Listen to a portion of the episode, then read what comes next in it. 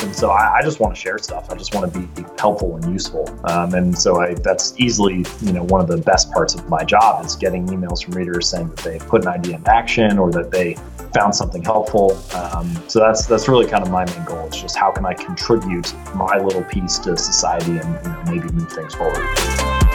Welcome to the Entrepreneur's Journey podcast, where we delve into the stories of successful entrepreneurs so you can discover what's possible. Today's guest is James Clear. Hi, thanks for joining me today on the Entrepreneur's Journey podcast. I have a very special guest, someone whose writing I certainly enjoy more than most, in particular, the attention to detail with research. I think he's possibly the only person I know who puts very accurate footnotes into his emails and his blog posts, uh, which reminds me of my university days with bibliographies. I haven't done that in a while. You may know him from that reason. Uh, his name is James Clear, and he has jamesclear.com as his uh, very well known blog. And James, I should probably ask you, what do you classify yourself as? Are you a personal development blogger or a productivity blogger, or what, what are you? Uh, yeah, I just like to say that I am a writer who focuses on how, like, trying to answer the question, how can we live better? So, usually, if you were going to put it in a category, people would say self improvement mm-hmm. um, or personal development or something like that. But I try to take a very scientific approach to my writing. So, I kind of view myself as like a combination of a craftsman and uh, and an, um, a scientist. It's mm-hmm. like I, I try to approach things the way that a craftsman would, where like each article is you know, the same way a craftsman would build an amazing chair and take like a month making that chair. Um, I try to like really craft an article and as a piece of art. But then the way that an engineer would think about the systems behind things and the scientific approach to how to make things work, that's kind of the philosophy that I try to have behind my writing. So I, I like to have like an artist's uh, ambition or vision, a craftsman's approach, and an engineer's mindset and focus on systems and science. Fantastic. That's some great advice to start with there. We haven't even met you yet, so thanks for that. Um, before we went live here, I was trying to come up with, or you were helping me to come up with something we could perhaps entice people with if they don't know who you are as a claim to fame.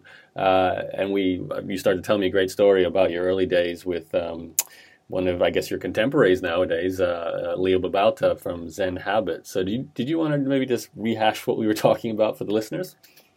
Yeah, sure. It's just a fun little story. I I don't really know that I have like a claim to fame, but I Leo uh, is a great guy, and at the time when I was getting started, um, he was you know Zen Habits was this massive blog. It was the blog that I looked up to, and I remember he had grown, I think, from zero to fifty thousand subscribers in two years, and that was just this huge number at the time. And I I remember thinking, man, if I could just get to ten thousand, like that would be. I remember thinking like that was the number. If I could get ten thousand subscribers and get featured in the New York Times that I'd like be set. And then, you know, which of course you like, you know, as you go along this entrepreneurial journey, you realize any one milestone is just a milestone, has basically no bearing on whether or not you're in business five years or 10 years later. But, um, but I ended up going from zero to 100,000 subscribers in two years. And I remember thinking like that was a really big moment for me. And it was just, it was really fast growth. It was certainly some of the fastest growth that I had heard of at the time.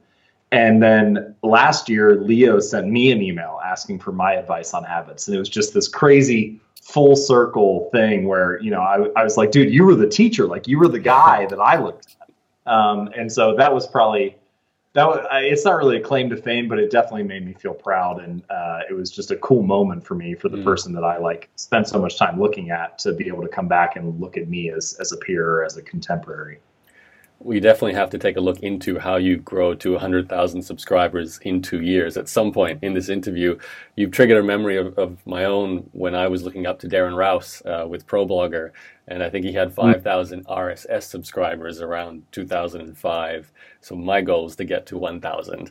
Uh, and, you know, the numbers have certainly changed over the years, I think, in terms of what we consider, you know, big traffic. So it's interesting to hear these, oh, absolutely. these, these historical notes. But before we go into maybe the, the business store, I'd, I'd, like to know a little bit more about your, your personal background. So, you know, where are you originally born and, and where did you grow up? Yeah, so born and raised in Ohio. Um, I my family's from Cincinnati. I lived in the same house my entire life uh, until I left to, to go to college. Um, my parents are both great and spent time working when I was younger. My mom was a nurse. Uh, my dad worked in insurance, and uh, they just, you know, they had normal jobs. Um, but they were there for us and provided a lot of opportunities. Like they, you know, my dad coached my sports teams, and my mom took us to practice and everything, and uh, it was it was great. I when I think about that time, I spent a lot of time outdoors uh, as a kid, either playing sports or my grandparents had a farm and they lived like five minutes from us. And so I spent probably three or four nights a week over there um, and pretty much all day Saturdays and Sundays during the summer.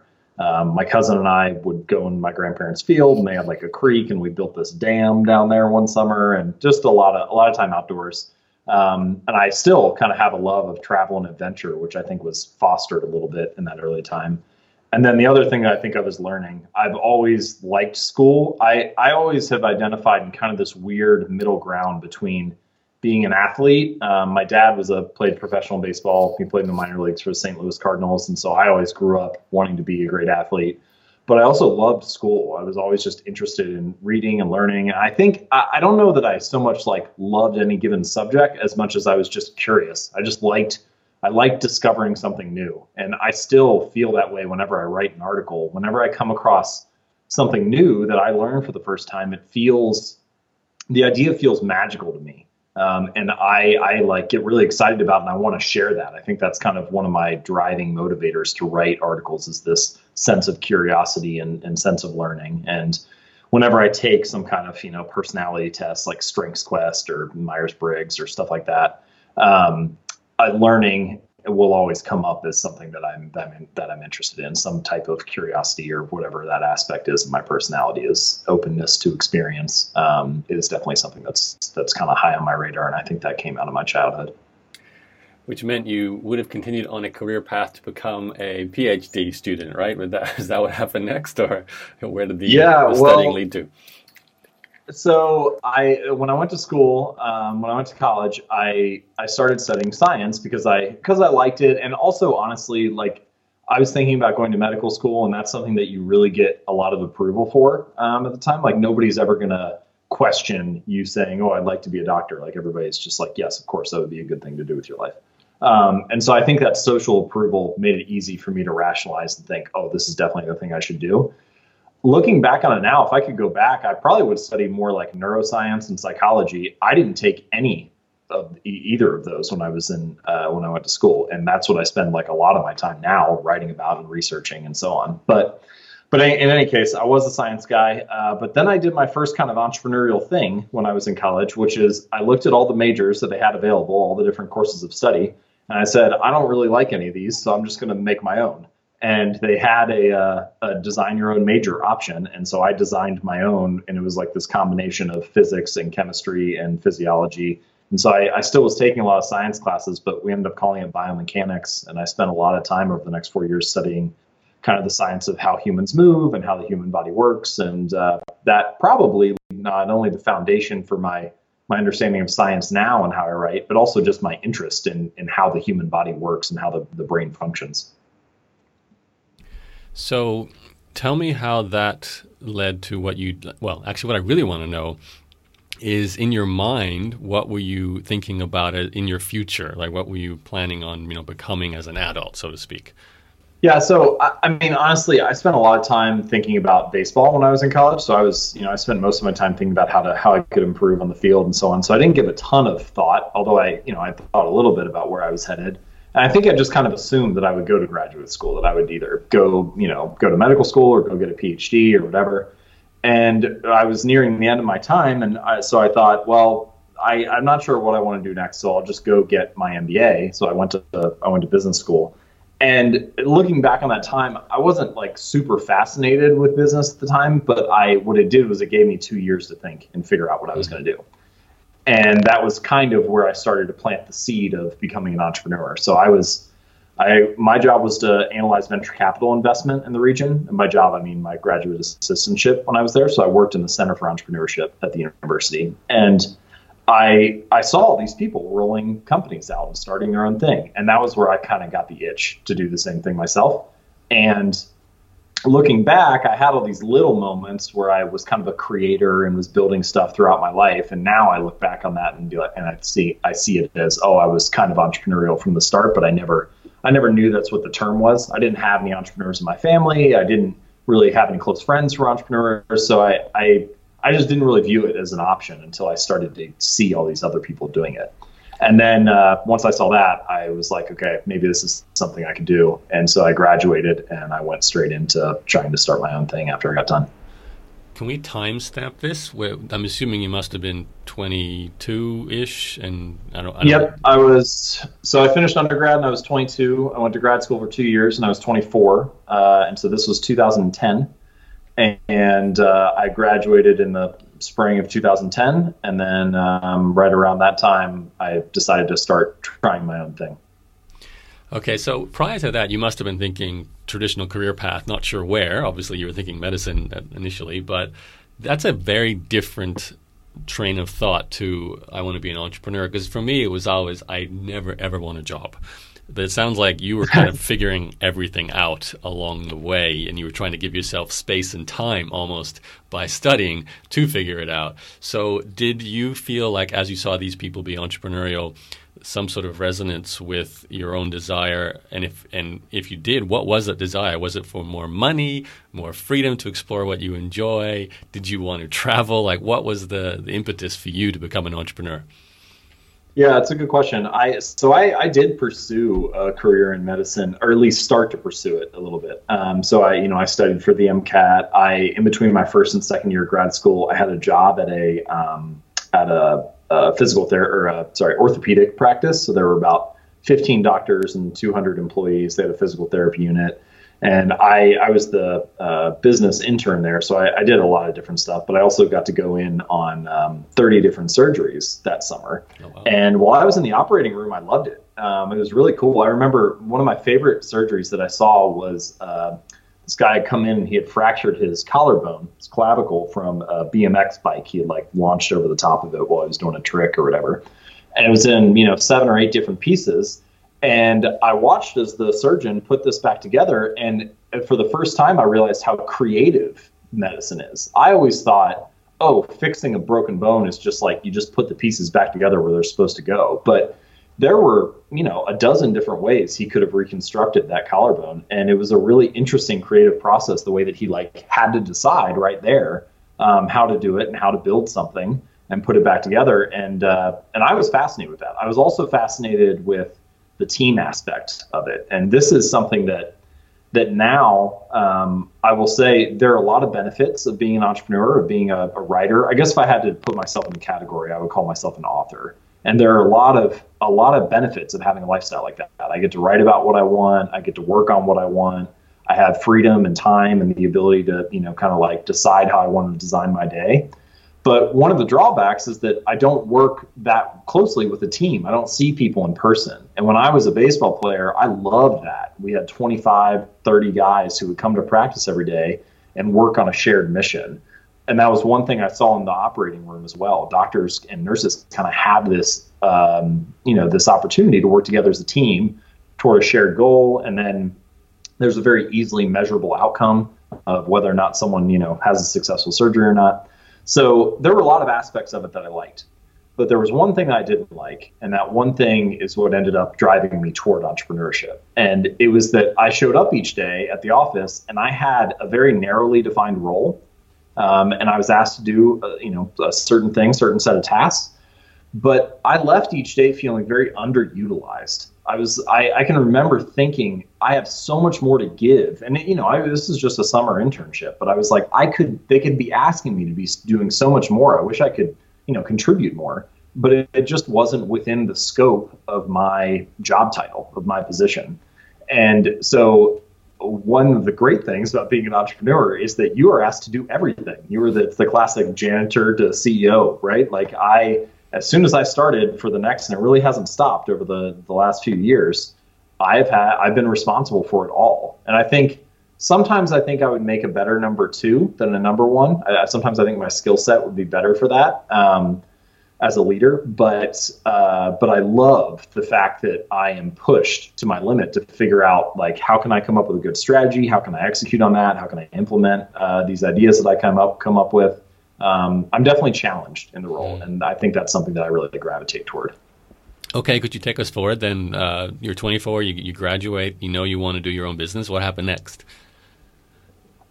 Well, so for the first uh, year and a half to two years, so 18 to 24 months, I call that now, when I look back, it was the period where I incubated my skill set.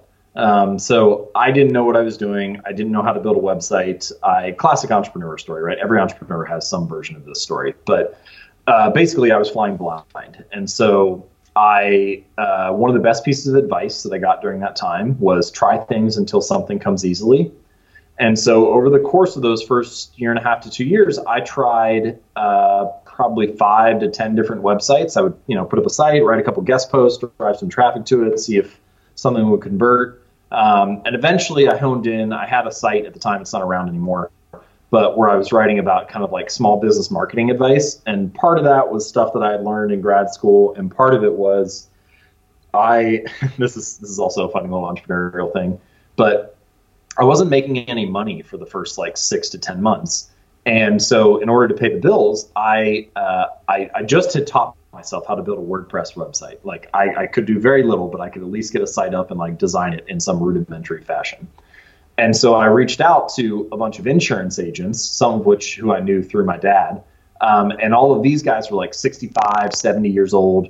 Uh, they they knew even less about building a website than I did and they needed new websites and so i built new websites for them for like a thousand or fifteen hundred bucks and that was how i made enough money in the beginning in the very beginning the first like six to 12 months to you know keep myself sustained and then once i crossed like the year year and a half mark that was when i started making enough money from the site through like ebooks and products that um, that i could at least not take on freelance clients anymore um, and then eventually, about two years in, I switched over to jamesclear.com. Mm, okay, um, I feel like there's a little something missing here. So you want to be an entrepreneur. Uh, you, you know, you had obviously seen all these examples, but you kind of became a writer, I guess. More like you said, you see yourself as an author. Um, and you know, I I do the same. I, I like to call myself more an author nowadays. You know, a blogger, writer, than a proper entrepreneur since I don't have uh, you know a bricks and mortar store or something like that. I did in the past though, had more like those kind of businesses. Did you do any kind of you know business project that was like uh, anything you know the the flower store the um, you know architect uh, your own any I mean literally anything or did you know straight away that you wanted to use your words as the foundation for income and the internet seemed like the the right path? And if that was the case did you have any clue about the business model of online writer and how that actually works at that point well, so I kind of stumbled into writing, or it kind of came into it to it through like a trap door, I guess. Um, so when I started, the very first business idea I had was I started as a software entrepreneur. I guess we want to use that term really loosely. Um, I, I, spent fifteen hundred bucks. This was like two months after I graduated, uh, and hired a couple developers on Elance to build an iPhone app. And at the time, iPhone apps were really hot. A lot of people, I'm sure there's still plenty of people making money off of them now, but uh, but at the time they were like the new big thing. And um, I had them build a photography app, and it I think in total before I shut it down like a year later, I think it made seventeen dollars or something like that, nineteen dollars. So very immediately I lost a bunch of money to, or at least what felt like a bunch of money to me at the time. Um, and I realized the reason that this thing flopped was not because I like had the app built or it was a bad idea, but because I had no way to market it. I, I it like I thought, oh, if you build it, they'll come, and nobody came. Mm. And so that was when I started reading up, like, well, how do you market things? And then I came across this idea of an email list and of having an audience to to market to. And so the reason I started writing is because I I had ideas that I wanted to share, certainly, and I was looking at people like uh, Chris Guillebeau and Leo Babauta at the time who had these blogs, so I was familiar with it. But um, but I, I also realized that I didn't have any way to sell anything, and so over the course of those you know first year and a half to two years, I read up a lot, did a lot of research on how to build an audience and how to build an email list and what a blog was used for. And I think uh, I would still define it this way. A blog is mostly just a marketing channel. It's a way to distribute information or get attention. It's not it's not really a business model by itself. Some blogs can be. If you run like a food blog and put ads on it, then you know, and you get 10 million page views a month, then you can make you can make good money. But um, but the type of blogging I was doing that was informational and related to you know self improvement and a scientific way of looking at how to improve life, that uh, it wasn't going to be ad based. It was probably going to be course based, and the blog was the way to get the audience for the courses or the books or whatever. And so I, I eventually came to that realization after a couple of flops. Okay, so uh, it's fantastic. You move so quickly into, I guess, information marketing and, and, and writing and teaching, and, and you knew to sell products too. I think so many people go through an advertising phase or an affiliate marketing phase uh, but you were confident in you know your products were the path. And I, I, feel like we have to give a lot of credit to maybe the the people who were doing that at that point, Leo, Chris Guillebeau, and everyone else, because they, uh, and I guess I was also doing that at the time. They were we were all kind of. Um, demonstrating that that's even possible, right? That that that's also a way to make a great living. So, did you need to like fill any uh, gaps in terms of I don't know even how to like I mean you know how to do WordPress right but did you know how to do um, email marketing did you know how to set up you know a membership site and uh, take payments online all these sort of basic but yet quite technically challenging skills you need to learn yeah, I if there's a if there's a possible gap, I needed to fill it. I had no skills starting, so every everything that you're saying, like how to just how to buy a domain name, I didn't know how to do that in the beginning. So like everything from buying a domain name to building a course and accepting payments, anything in between there, I had to I had to learn. So um, I I pretty much learned all of it by Googling, honestly, by reading, by looking at what other people were doing. Um, I just spent, I had no money to spend at the time. So I just,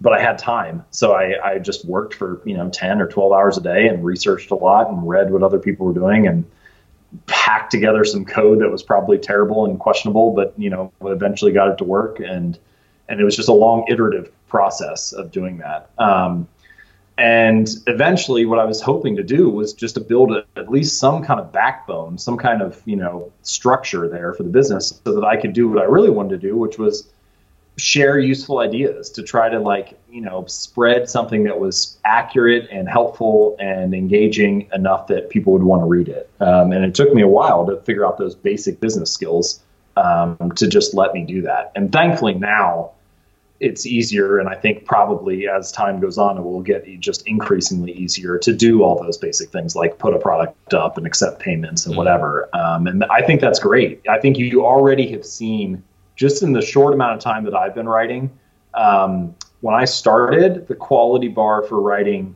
it wasn't as high. Showing up counted for a lot and if you just showed up consistently then that could that alone could get you separation.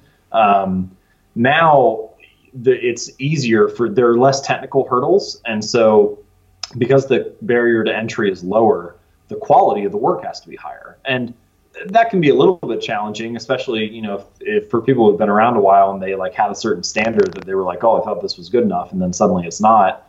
I think that can be frustrating, and I have had to raise the quality bar of my writing just in the last two or three years. But on the whole, I really like that. Um, one, I like I've mentioned this before. I like being challenged, so I like challenging myself to put out better work and two, it's just better for everybody if the ideas have to be better. Mm. Um, so I think on the whole, we all benefit in the long run, even though uh, you know living and dying by the quality of your ideas and the depth of your work and research. I think is probably more important now than it was before when there you know when it was just harder to get started and you could kind of use that technical barrier entry to insulate yourself. Could we look at that period, that, that two years where you went from zero to 100,000 subscribers. Now, when you say that, I, am assuming email subscribers. How did that happen? What did you do? Yeah, uh, yeah. So just uh, for context, every all the numbers I talk about for subscribers are, are email subscribers um, and uh, active subscribers.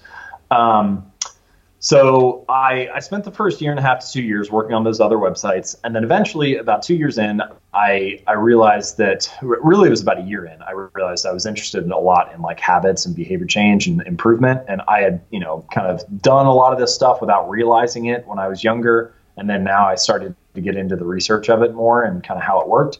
And so for a year, I wrote in private about those ideas. I had this Word doc that got to be like 60 pages long. And eventually, um, around 2012, I was like, okay, it's been long enough. Like you've got, you know, plenty of material here. You just need to step up and, and publish it. And I had all kinds of excuses for why I didn't get started. I, for a long time, I didn't have a brand name. I thought that I needed, I still have a spreadsheet of like 400 brand names that I brainstormed and none of them were really very good. Um, and so eventually I was like, you know what? If Seth Godin's name is good enough for him and Oprah's name is good enough for her, I'll just go with jamesclear.com and I can figure it out later. And uh, I'm still figuring it out later, but well, I'm, I'm say, glad that I that I've got uh, that I've got my name on. on yeah, and your last name is very appropriate for what you write about. I have to say, James. yeah, thank you. I guess I kind of got lucky there. I, I, didn't have much control over it, but it did work out well. Um, so November 12th, 2012 was the first day that I published an article um, on jamesclear.com. And for the next Monday and Thursday, so twice a week for the next three years, um, I published. And that that is the the unsexy but most important answer to how did I grow from zero to 100,000 um, is that I published two articles a week uh, for the next three years. Um, now, of course, there's more to it than just that. But I think that if you don't show up consistently, then like it's really hard for the other stuff to work for you because what I did was I tried to do the best I could every Monday and Thursday, and that meant that at the end of each month, I would have eight or nine articles, um, and two or three of them would end up being decent. Now, I didn't know which two or three would be, but I knew that if I showed up eight or nine times, I would have two or three good ideas and every marketing strategy you could think of from social media to SEO to partnerships to whatever, they all work better when you have good content. Um, and so by by kind of setting that foundation of the content, I was able to set myself up to use some of those marketing ideas in a more strategic way, or to um, yeah, at least be more effective when I put my time toward marketing. So, what kind of marketing did you do? Because I know, especially the like the timing you started at, uh, compared to when I started, I could literally just write, and blogs would just link to me, and Google would love me. But you started a period of time where it's not just going to magically happen. You actually need to proactively seek an audience and seek incoming links. Uh, what were what were the tools or techniques that you did during those first two years? Yeah, so um, so there are a couple things to, to say here. So the first is there are there are very few traffic sources online that end up lasting for a long time. Like a lot of traffic sources dry up is maybe the wrong word, but things change. Um, so for example, there was a, a period of about a year to a year and a half where I got a lot of traffic from Quora. Um, and, and, now I get basically none. Like I don't even know if they're in my top 50 traffic referrers from last month. Um, now, there are a few kind of kingpins that continue to last and send traffic year in and year out. Google is the most obvious example. Um, and Facebook, I think, also qualifies, although, you know, who knows what will happen with social media over the next, you know, decade or whatever.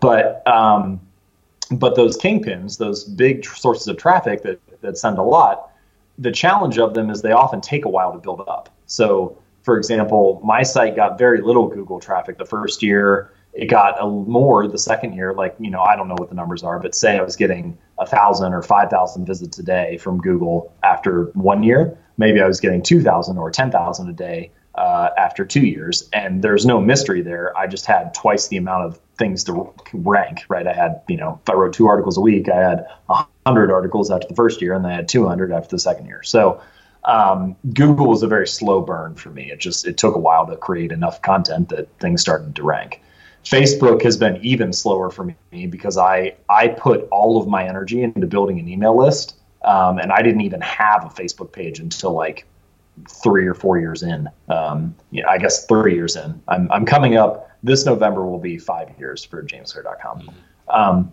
so anyway, uh, my point being that um, I tried a lot of things in the beginning, and what ended up working for me was I and just to give you an idea of the growth rate here. So I think after the first month, I had 100, 200 subscribers, somewhere in that range. Uh, after three months, I was around a thousand.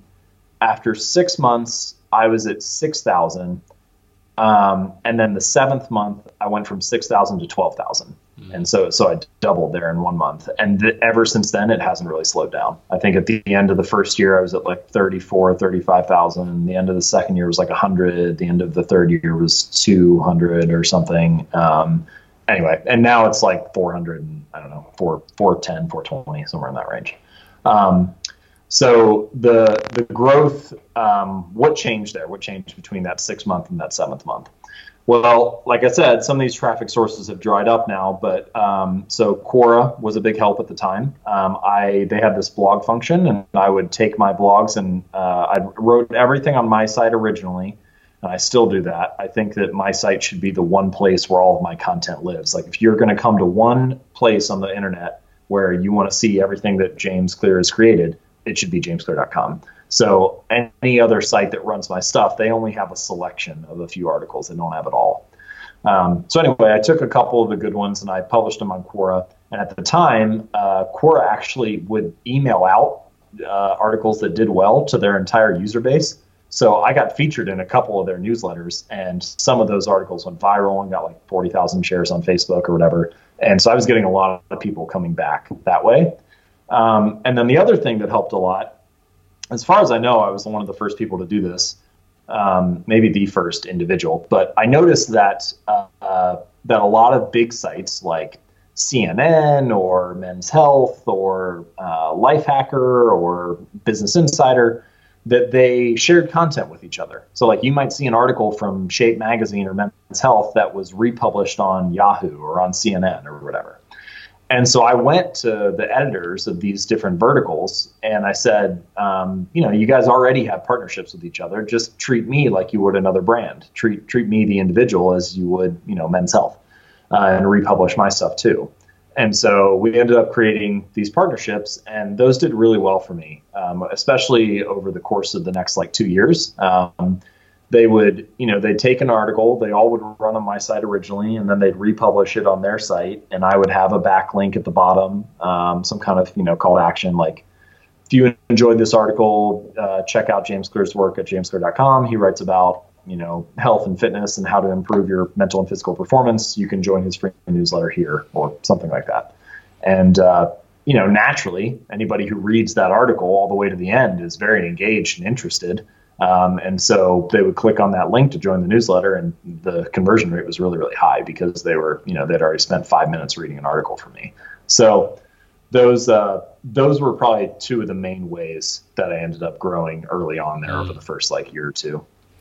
Yeah, really powerful advice. And I'm so glad you said at the start that really the engine that makes this work is the quality of your content because you couldn't approach men's health and all these other top websites with the you know the confidence to say hey just treat me like a brand and share my stuff uh, without knowing that your stuff is what they would value and they'd see it as something worth sharing with their audience. Like that's a that's a confidence thing but that's also you know you knowing that you put in the work to create the value that those sites would benefit and their readers would benefit from your work as well. And then you just tapped into the natural network that's there. So that's fantastic, James. Thanks for that advice.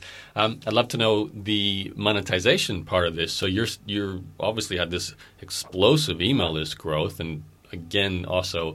Thank you for emphasizing that you focused on email as your main driver. It wasn't social; it was grow my list. Um, that's very smart. Um, how did that first turn into an income stream for you? Yeah, so I focused really, really heavily on growth for the first two years. I just tried to do as like good a job as I could with each article. I, I pretty much poured myself into like trying to create great stuff. Um, and to be perfectly honest, if we lived in a world where like you didn't need to make any money, um, I would probably just do that all the time. I, I like really love that. I like I said earlier, I love learning and um, I like the I like the magicalness of new ideas, and so I, I just want to share stuff. I just want to be helpful and useful, um, and so I, that's easily you know one of the best parts of my job is getting emails from readers saying that they put an idea into action or that they found something helpful. Um, so that's that's really kind of my main goal is just how can I contribute my little piece to society and you know maybe move things forward for the better. Um, but once I had done that, once I had spent some time working on growth and building up the audience, then yeah, of course, I start naturally thinking, okay, like what are the business opportunities here? And um, to be perfectly honest, my site is probably very under monetized, uh, and that's that's fine with me. I'm I'm not really worried about it. I make plenty of money and you know like live a good lifestyle, so I'm not I'm not stressed about that at all. Uh, I also think a lot about um, Craig Newmark, the guy who created Craigslist he had a quote where you know people asked him like why do you why is craigslist like 98% free basically? You know like why do you you guys only charge for a few things? You could make so much more money if you charge for other listings. And he said something to the effect of you know there are people who make a lot of money up front uh, like bill gates and warren buffett and whoever they you know they stack up billions early on and then they give it away on the back end and he was like i always just kind of thought about like giving it away on the front end basically you know like this is how i'm contributing to society is by trying to give away as much free stuff as, as possible early on. Mm. and i like that idea. I, I, like the idea of trying to give my stuff away on the front end of trying to be as useful as possible and you know sharing two free articles a week or whatever it may be um, so that that people can benefit. So but anyway I, all that to say yes exactly um, and so, uh, so I ended up dividing. I think right now the revenue is divided into four different streams. Um, so, courses. Uh, for a little while, I did. I would do like a workshop. I call them workshops, but I would do like a or a seminar. So I do like the habits seminar, procrastination seminar, um, the willpower and motivation seminar. And so in each one, I would break down uh, for like an hour the science of how procrastination works and how to overcome it, or how habits work and how to build better habits and break bad ones.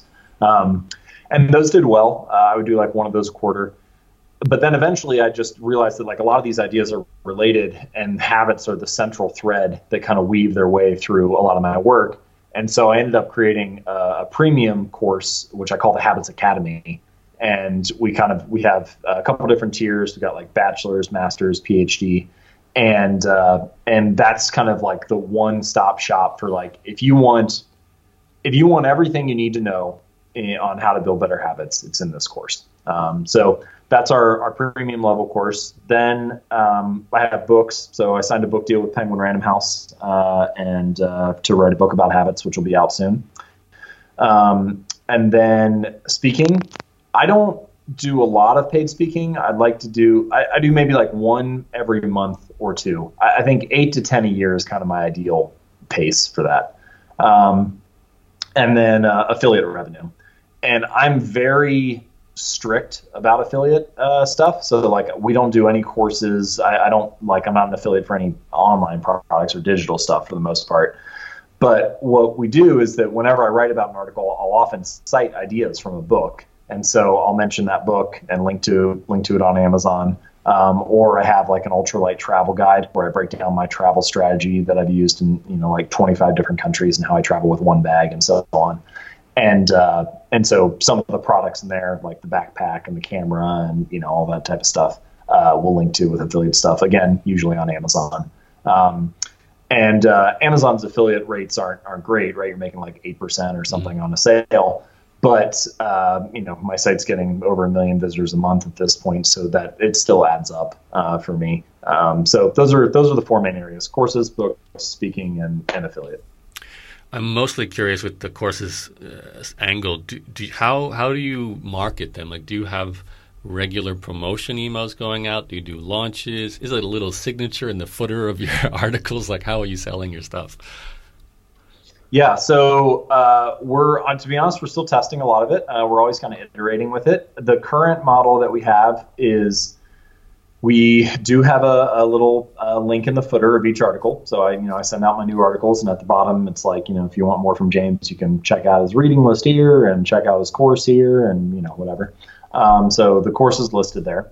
Um, so some people just click through that way, but the way that most people hear about it is that uh, we have uh, some automation set up in our email marketing system, so that if people read a certain number of articles or open a certain number of emails their lead score will hit a particular number. And so the it's basically the amount of engagement that they have. And so once you have shown that you're a fairly engaged subscriber, then we send you uh, like a little series of I don't know three or five emails over the course of a week or two, just saying you know you may enjoy this course. Here's what it's about. Blah blah blah blah blah. So it's kind of a, a very passive strategy to launching in, in like an evergreen way. Mm-hmm. Um, and so basically each week there's kind of a new cohort of subscribers that have hit this lead score threshold, and they kind of get taken through and told about the course.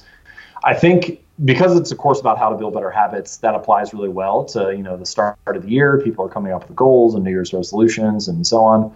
So I think I may do uh, kind of like a, a, yearly, like an annual enrollment of uh, you know the 2018 class or whatever, and uh, every January kind of just tell everyone about it and well, it's kind of a large broadcast to the whole audience and kind of bring everybody in at once and maybe do like a Q and A session with me and stuff.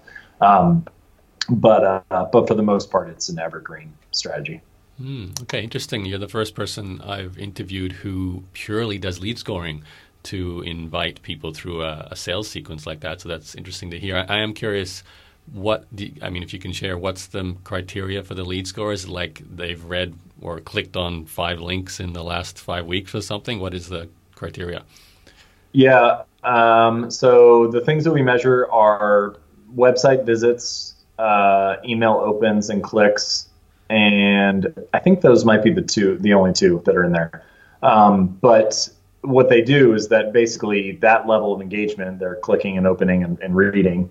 Um, I don't honestly, I don't remember exactly. I have a Lindsay, my kind of email marketing master. Uh, she she handles all the uh, marketing stuff. So she sets up all the funnels and everything. But I'm pretty sure that each um, each article and each email counts for like one point, basically. Um, and so you just keep stacking these points up based on the, your level of engagement. And then once you cross a certain threshold, you get put into that cohort for the, the next week. And I don't remember exactly what the threshold is, but something like, you know, 20 or 30 or somewhere around that range. Mm, it's not okay. some crazy high number. Yeah, that's very cool. Okay, James, the last sort of five minutes here before we run off. Um, I'd love to maybe just turn the focus onto the listener here uh, who might be a, an aspiring author such as yourself and you know, loves the idea of sharing quality content, but maybe in the past has struggled with audience growth, monetization, you know, turning into a, a full time income, especially if they're, you know, maybe have a uh, mortgage, family, kids, you know, things that are keeping them trapped to a job that they feel they can't quit or something like that. What what advice would you give to them if they want to make the transition? Albeit, it, even in your case, you can see it wasn't like an overnight success story. It takes a few years. But what advice would you give to them to to make that transition, especially if they're feeling like they want to write more but they can't because they can't make enough money from it, and you know, and so on. Well, I think the first thing is to decide what kind of lifestyle you want, and then work backwards from there. So, what do you want your average day to look like? um, because a lot of the time the success that you see other people having is not nearly as sexy as it appears to be. It's not. It's not the people talk about the results of of things. They talk about how many email subscribers they have or how much money they made in a launch, um, but they very rarely talk about the process behind the scenes. And the process is where you live your daily life. So you know if you want the result of having a best-selling book then you need to embrace the process of writing, you know, alone in front of your computer for months on end, because that's what being an author looks like. That's what the lifestyle is. If you want the the result of squatting 300 pounds, then you need to embrace the process of training five days a week in the gym, because that's what the you know the process of being a weightlifter or a bodybuilder is like. So I think the first question to, to be honest with yourself about is what kind of process, what kind of lifestyle excites me? What kind of thing would I you know, would not feel like a sacrifice to me, but would feel like this is the life that I want to live. And what's interesting is that once you get an answer to that question, there are many ways to make a living. I mean, I have friends who make a full time living cooking every day. You could do it by being a professional chef, you could do it by running a food blog, you could do it all kinds of different ways. But if that's the process that you love, if you love baking and cooking things, then you can figure out what the, the business model should be. Um, and so, in order to be an author, in order to be a blogger or someone who sells their knowledge, you need to really like creating content. Um, you know, I, I didn't know that I would like writing as much as I, I do. Um, and I'm glad that I do because I don't know that blogging would be a good career for a lot of people. If you don't like writing, don't do that. Um, If you like podcasting, for example, uh, then you could do it that way. Or if you like creating video, then you could do it that way. I think it's important to figure out what kind of medium or what kind of lifestyle resonates with your uh, with your mind. And like video is another good example. Um, I kind of feel a little bit awkward on video. I, I, don't know that it's the right the right thing for me. But the other thing is processing video takes a lot of time and is just annoying to me. I, I don't want to sit down and do that all the time. But if you want to be a professional YouTuber or a professional vlogger, that's what your lifestyle is like. So uh, some people will like that. They'll find it fun to come up with the transitions and splice things together and whatever. But the the central point here is figure out what kind of lifestyle resonates with you and then back into the business model from there. What does your lifestyle look like right now, James? Day in the life. Uh, so, yeah. So most of the time, I uh, it's fairly quiet. I, I don't work with music on. Um, I work in a home office. I don't. I'm not. I don't have other employees around me. That is both uh, an advantage for doing deep work and a disadvantage for some of the things I mentioned earlier in the call, where I really like you know a team atmosphere and being surrounded by people working toward a common mission and so on. So I'm thinking a little bit about that for, you know, once this book gets done, how will I transition a little bit there and, you know, like figure out a way to work more in person with people or have team retreats and things like that.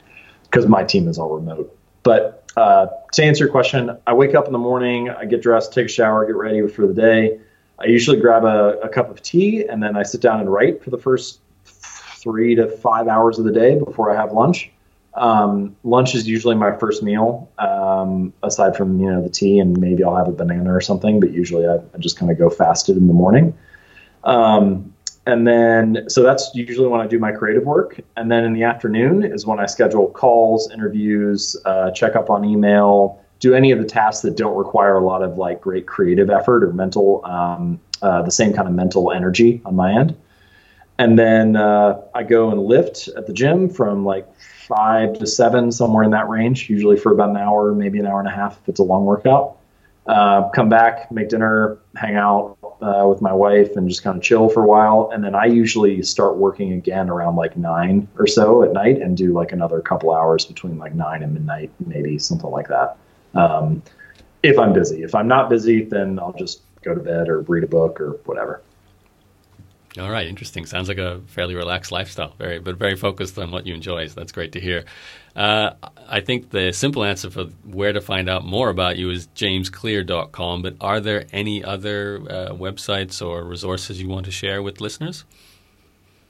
Uh, yeah, so jamesclear.com is definitely the best place to uh, to check out my work. If you're interested in reading more about how to build better habits, uh, I have a free habits guide. That's at jamesclear.com/habits. Uh, it's called Transform Your Habits. I think it's like 45, 46 pages. Uh, it kind of summarizes a lot of the, the science and approach um, on how to do that.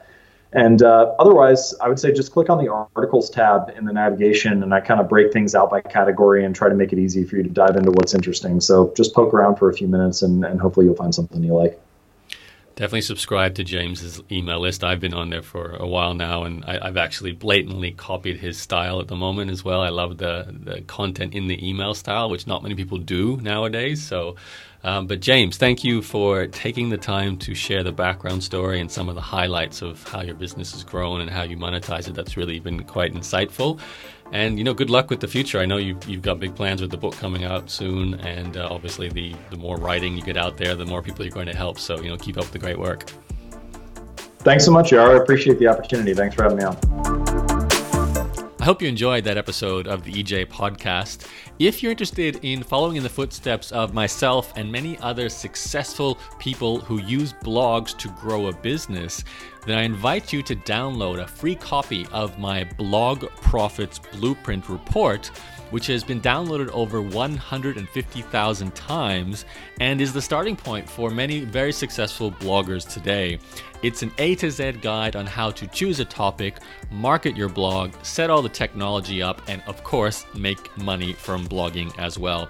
100% free in audio and written text. You can get it from blogprofitsblueprint.com. Just enter your email address there, and I'll send you a free download for the Blog Profits Blueprint. Thanks again for listening.